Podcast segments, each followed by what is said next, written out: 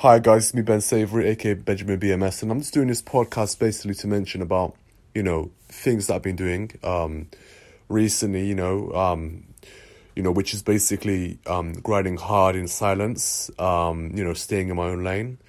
Um, yeah, I mean, you know, just mentioning, um, you know, I mean, you know, I've been also watching a lot of Olympics. You know, it's been a great Olympics. I've been watching, you know, a lot of that. Um, you know, listening to news, reading news, etc., which I like to do. I like to read a lot. Um, and yeah, just you know, you know, being independent as much as I can. Um, you know, try to trying to look after myself as much as I can, of course. Um, but yeah, just basically like you know, working hard, you know, for my future, etc. Just mentioning, as I said, I'm just mentioning all of this, you know, just you know so good. Um, yeah, I mean, you know,